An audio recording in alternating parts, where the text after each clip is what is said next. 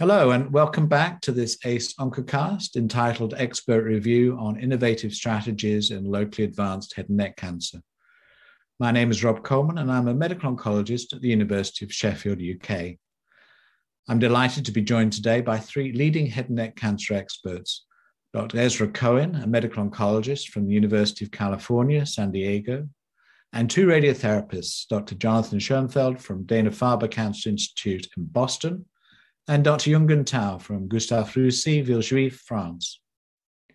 Thank you for joining me again. In today's ACE Oncocast, our clinical experts will be discussing the experience to date with immunotherapy for locally advanced head and neck cancer. Having discussed the, the current gold standard for locally advanced head and neck cancer, let's now return to the potential use of immunotherapy agents to improve outcomes. Of course, immune checkpoint inhibitors are now standard of care for many cancer types, including those with relapsed or metastatic head and neck cancers. Ezra, can you please explain the rationale for studying immune checkpoint inhibitors in patients with locally advanced disease and what we've learned from trials such as Javelin one hundred and PembroRad and REACH? Sure. Uh, and, and you... really explain the rationale or summarize the rationale uh, quite well. The, these agents, anti-P D one and anti-P D L one uh, primarily, have been uh, approved in recurrent metastatic squamous cell carcinoma of the head and neck. It started in platinum refractory patients, the, the so-called second line, and uh, anti-P D one as a single agent uh, was superior with respect to overall survival to uh, standard of care chemotherapy. These were both uh, nivolumab and pembrolizumab. Uh, pembrolizumab was then uh, moved into first line uh, in the Keynote oh four eight study, and again uh, demonstrated superior overall survival. Uh, pembrolizumab alone in patients whose tumors express P D L one, and pembrolizumab with chemotherapy in uh, tumors that uh, had a uh, P D L one C P S less than one. And so with all these encouraging data in the recurrent metastatic setting, the natural thing to do was to bring these agents forward into the locally advanced and, and curative setting. And there were preclinical rationale for doing so as well. We now understand that uh, radiation uh, can have a positive immune effect. Uh, and for instance, radiation can increase the expression of M H C. It can increase the expression of P D L one. It can free uh, neoantigens for further processing by antigen-presenting cells and a more robust or uh, diverse T-cell response. So, and, and in fact, in preclinical models, combination of anti-P D one or anti-P D L one with uh, radiotherapy proved to be efficacious. So there was a lot of enthusiasm to taking these agents into the front line. The first large study to do this was the Javelin H N one hundred that added an anti-P D L one antibody, Avelumab, to standard of care cisplatin radiation, high-dose cisplatin, standard radiation therapy. Avelumab was begun one week prior. It was continued throughout chemotherapy radiation, and then there was a maintenance phase for up to twelve months of avelumab alone, and this was compared to uh, placebo and cisplatin radiation. But this study was negative. The primary endpoint was progression-free survival, and uh, the study was stopped early at interim analysis for futility. And in fact, the hazard ratio for progression-free survival was one point two one. And this study was not negative because of adverse events. Avelumab was delivered um, with the expected toxicity. It was not negative because of lack of standard of care delivery. Uh, cisplatin and radiation delivery were fairly similar, if not equ- uh, equivalent, between the two arms. And it was not negative for lack of delivery of maintenance avelumab. In fact, about um, uh, two-thirds of the patients were able to have six months or more of maintenance uh, avelumab. And so we're left to wonder why Javelin uh, H N one hundred uh, was negative. And of course, there are a lot of hypotheses around that, but it made us realize that simply adding an anti-P D one or anti-P D L one antibody to standard therapy may not be the answer. We had further evidence of this actually in the PembroRad study. This is a trial that enrolled patients who were cisplatin ineligible and randomized patients to either pembrolizumab radiation or cetuximab radiation, with the primary endpoint being local regional control. And again, this was a negative trial. No difference in local regional control, progression-free survival, or overall survival. And then lastly, and most recently, there was a presentation of the REACH trial, which is a very interesting and elegant design. The experimental arm for two cohorts was the same. It was avelumab, again, this anti-P D-L one antibody, cetuximab, and radiation.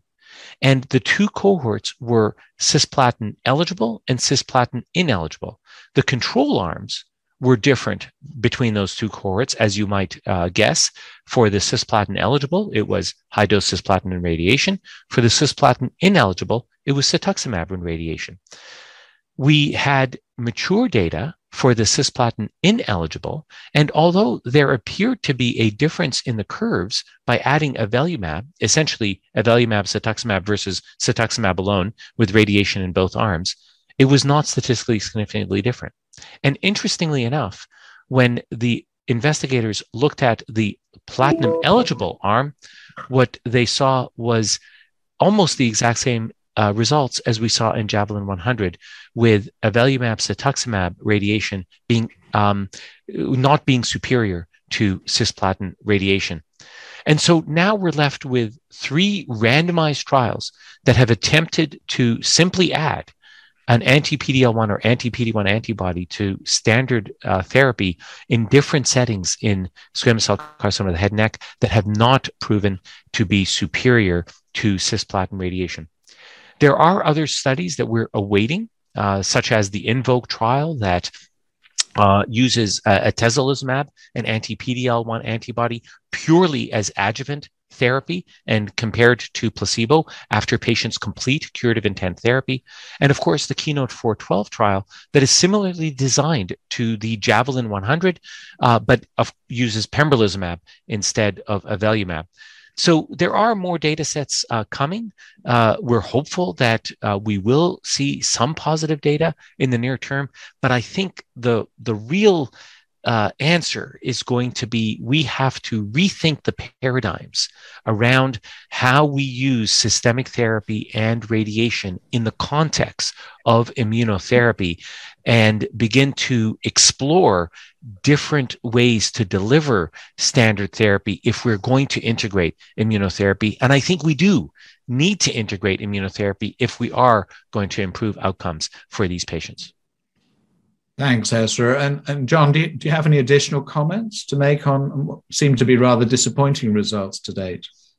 Yeah, no, absolutely. I mean, I, I completely agree with kind of uh, Ezra's last statement that I think that, um, you know, we, we certainly need to continue to look at this strategy. Um, but unfortunately, like you said, based on these disappointing initial results, um, that the strategy is probably going to be a little bit more complicated um, than just Uh, layering in um, immunotherapy on top of standard chemoradiation. I, I think if you take a step back and again consider the trials that that Ezra mentioned, you know, th- those trials, you know, basically looked at standard chemoradiation therapy and the addition of uh, immune checkpoint blockade. And so you have to look at kind of go back and see what are the mechanistic reasons why why this or, or selection issues, why these studies may not have succeeded. You know, is it a patient selection issue? You know, can you select a group of patients that's more likely to respond to immune checkpoint blockade using P D-L one expression status on tumors or other factors that predispose these patients to responding well to immune checkpoint blockade? Uh, is the choice of agent, you know, P D-L one inhibitor versus P D one inhibitor? I mean, we have some, most of the data so far is, with the exception of the PembroRad study, is for the addition of a P D-L one inhibitor. So I think it'll be interesting when these other studies, um, you know, using pembrolizumab, you know, the data comes out, and does that make a difference? Um, and then to Ezra's point, you know, most of the promising preclinical data that have shown uh, positive immunologic effects from radiation uh, doesn't really recapitulate the way that radiation is given for your standard locally advanced head and neck cancer patient. Uh, when you uh, give radiation in preclinical models, you're mostly looking at giving a single fraction or a few fraction of radiation, higher doses of radiation to an uh, implanted tumor only, uh, and not treating a large elective volume. And, and that's not the way we do standard head and neck radiation therapy or chemoradiation therapy, where we're treating these uh, patients for multiple weeks with smaller radiation fractions and not just treating the tumor, but also a large volume of elective um, treatment to, to lymph nodes and to other areas that are at risk of having tumor spread. And I think what we're learning is giving this larger volume of radiation to lymph nodes where immune responses are generated, giving radiation over multiple weeks, might in some ways counteract these positive immunological effects that we've observed in preclinical models. And to what extent this contributed to the disappointing results of the initial studies uh, combining immune checkpoint blockade to, to chemoradiation is, is unknown, but I think it just highlights the need to kind of look at the paradigm, re-examine the paradigm of how we give uh, chemoradiation when we do, when we do it in, in the context of adding these immune checkpoint inhibitors. Thanks. And, and Yungan, Ezra's already talked about some of the studies that we're w- awaiting the results on, like Keynote four twelve and, and others. But any, any comments on the ongoing studies, and, and particularly any comments on uh, whether we should be biomarker selecting patients, because uh, we're kind of treating everybody the same, it seems, at the moment? Yeah, uh, just as uh, um, Ezra uh, mentioned, there are also other uh, large-scale Uh, phase three trial ongoing or uh, waiting for the, uh, the rea- result, such as the Keynote four twelve, the similar uh, design as the Javelin, and uh, it's using uh, pembrolizumab and the high dose uh, um, cisplatin and radiotherapy uh, versus placebo and the cisplatin uh, uh, radiotherapy. Um, The uh, difference is uh, ten months after therapy, uh, we use uh, pembrolizumab. And more than eight hundred patients enrolled in this phase trial. However, just as uh, uh, in the Javelin trial, there's no uh, real uh, biomarker. Uh, there is no stratification uh, based on a P D L one, uh, uh, C P S, or a T P S. Yeah, uh, uh, there is also other trials such as the uh, uh, INVOKE trial just mentioned by uh, uh, Ezra. Um, it's uh, uh, only one, I think, uh, adjuvant, only adjuvant immuno, uh, immune checkpoint inhibitor uh, after uh, surgery, radiotherapy, or chemoradiotherapy. And uh, um, I don't think there are uh, any stratification based on the P D L one. Uh, Uh, C P S or uh, T P S in this trial. Uh, hopefully, these two trials could be presented uh, this year uh, in ESMO. Um, we have also other uh, phase three trials, such as uh, um, French trial Cortex twenty eighteen oh one, um, uh, um, uh, NIVO Post-Hop trial. This is a phase three trial Uh, for uh, resected uh, head and neck cancer. After surgery, we randomized the patient into cisplatin high dose and the radiotherapy versus cisplatin radiotherapy and nivolumab during radiotherapy and after radiotherapy for six months. This is also uh, ongoing, and uh, uh, we don't uh, have uh, stratification uh, uh, based on the uh, P D L one uh, or uh, C P S. Um, um, I don't think the, the large uh, scaled uh, phase three trial, uh, uh, for instance, could be based only uh, P D L one positive patients. There, uh, uh, the only one uh, Uh, phase three trial is the Keynote six eighty-nine trial. This is a uh, um, uh, neoadjuvant uh, pembrolizumab uh, before uh, surgery uh, trial, and the patient will be uh, stratified uh, with uh, T P S of uh, uh, uh, P D L one uh, expression. But it's not a, a trial uh, only for P D L one uh, positive uh, patients. Yeah. Thank you. And just to kind of conclude this this section, John, you know, in many other areas, disease areas, we're using neoadjuvant or adjuvant uh, immunotherapy. How's this approach being investigated in this disease setting? Yeah, um, no rationale, you know.